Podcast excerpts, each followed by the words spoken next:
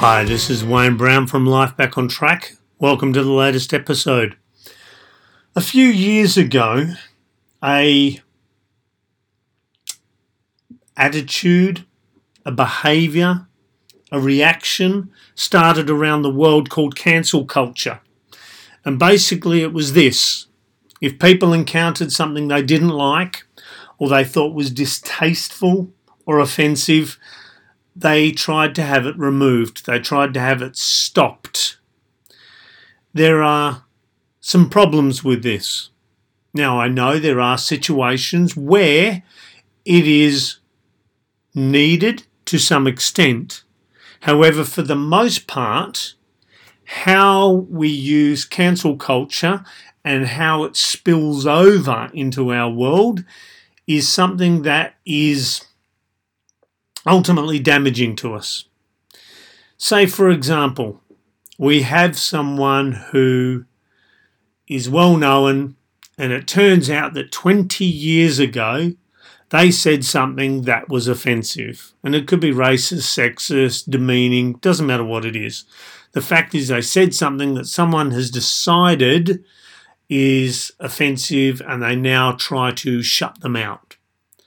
The problems I have with cancel culture doing this is everyone at any time in their current life or their past make assumptions, statements, um, give out opinions, voice beliefs based off what we currently know and understand of the world, and also reflect the current culture. So if you go back to the 60s and some man has behaved in a particular way that someone nowadays finds offensive, you have to remember that back then that was the attitude. Right or wrong doesn't factor into it. It was the current attitude.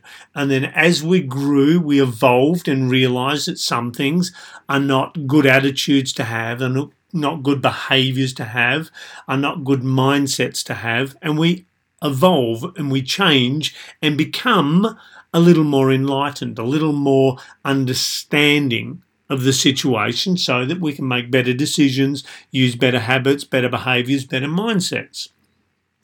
If we cancel it and remove it, we remove an opportunity to learn about something. Okay? Now, the thing is, if you remove that opportunity to learn, you then contribute to the perpetuation of that attitude that created that situation in the first place. Now, how this would work in a relationship, because ultimately what's happening in the big world filters down into our everyday life and how this affects our relationships, this cancel culture, is we have someone, it could be a friend, it could be a family member, it could be a partner, it could be a work colleague. They might say something or behave in a particular way that we find offensive. And what we do is we use this habit or this attitude of cancel culture and we cancel them out rather than taking the opportunity to educate that person so that they can evolve from that current situation or maybe that past situation where they voiced an opinion that was something which obviously is not going to be effective in our world and educate them so that they can make better choices from this moment forward. Now, it reminds me of a story that I may have told before, however, it beautifully illustrates what I'm currently talking about. I had a social group, or still have that social group, where we had an event which evolved from a situation where a chap that we were talking to didn't believe a particular thing about women. Even though we kept telling him that it was true, he didn't want to believe us. So we created this event so he could hear it from the mouths of women themselves. So it evolved from that and it became this event where people would come along and they would anonymously, by writing their question on a piece of paper and handing it to me, anonymously have their question asked and then answered by the opposite sex. And men would ask, why do women dot dot dot? And then the women would answer, and the women could say or ask, why do men dot dot dot? And then the men would give a response.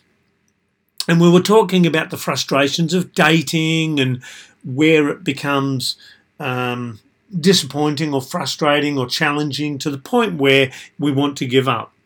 And one of the chaps, he would have been late 30s, early 40s, maybe.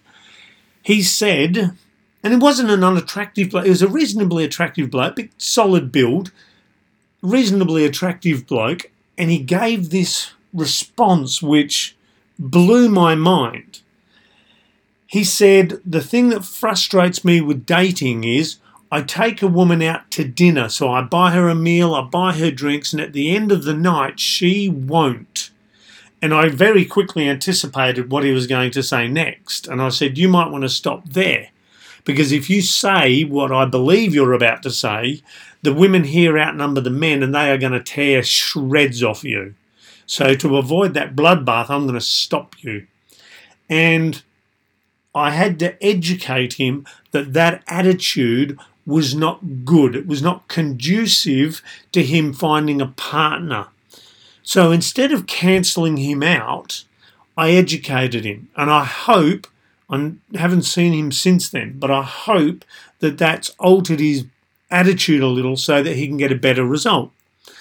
So, if cancel culture, instead of cancelling, became education, educational culture or enlightenment culture, that would be better. So when these people are exposed for having an attitude or a behavior or a mindset in the past where it was damaging to someone else, where it was a reflection of attitudes that were not helpful to where we're heading as a society, if they took these opportunities to educate the people, then it would be beneficial to us.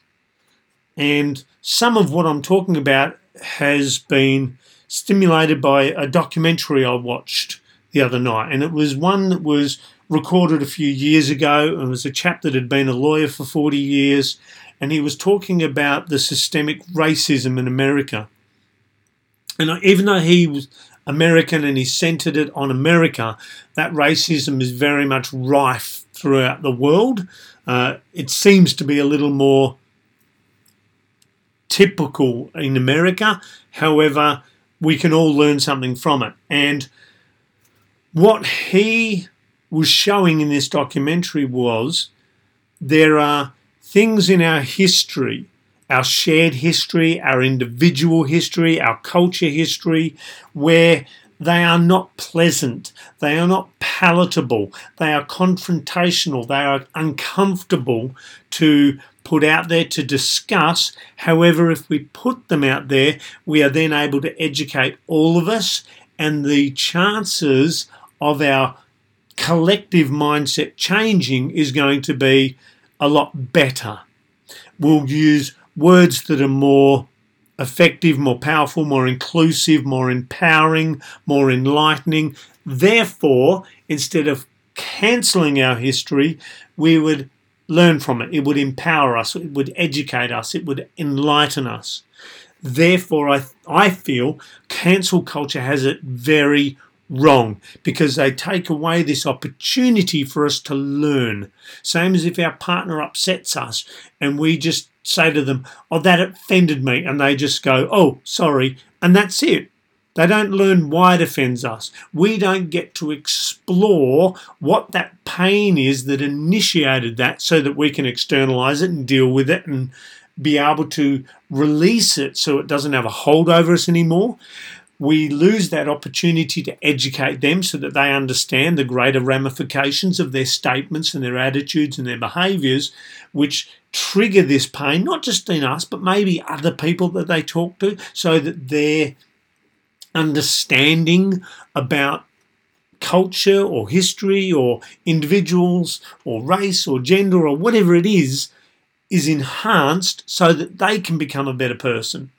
So I feel cancel culture is really screwing it up for us. We really need to stop cancelling and we need to start educating. We need to start enlightening. We need to start revealing stuff rather than cancelling it. So that was my little thing for today. So when you see cancel culture, ask yourself what is it that they're removing from the landscape that would give us an opportunity to learn about ourselves as individuals, ourselves as part of a community, as part of a nation, as part of a global humanity. What is it that they are keeping us from? And also ask yourself what can you learn from the situation because then you can get a better result. You can learn more and become a better version of you. So instead of looking to be part of cancel culture, be part of the enlightening culture, be part of the empowering culture, the educational culture, so that we can all become better as individuals, a nation, as a culture, as a community, and then better then we all win. Anyway, that's it. Thanks for listening once again. If you've benefited, I'd love to hear feedback from you. That'd be fantastic. Click the link and send me a quick 90 second voicemail. I love hearing people's voices, it's so cool. Um, you can keep it anonymous if you want. You can leave details and we can have a dialogue. I love having a dialogue and learning about people and their experiences, especially people in different cultures and experiences.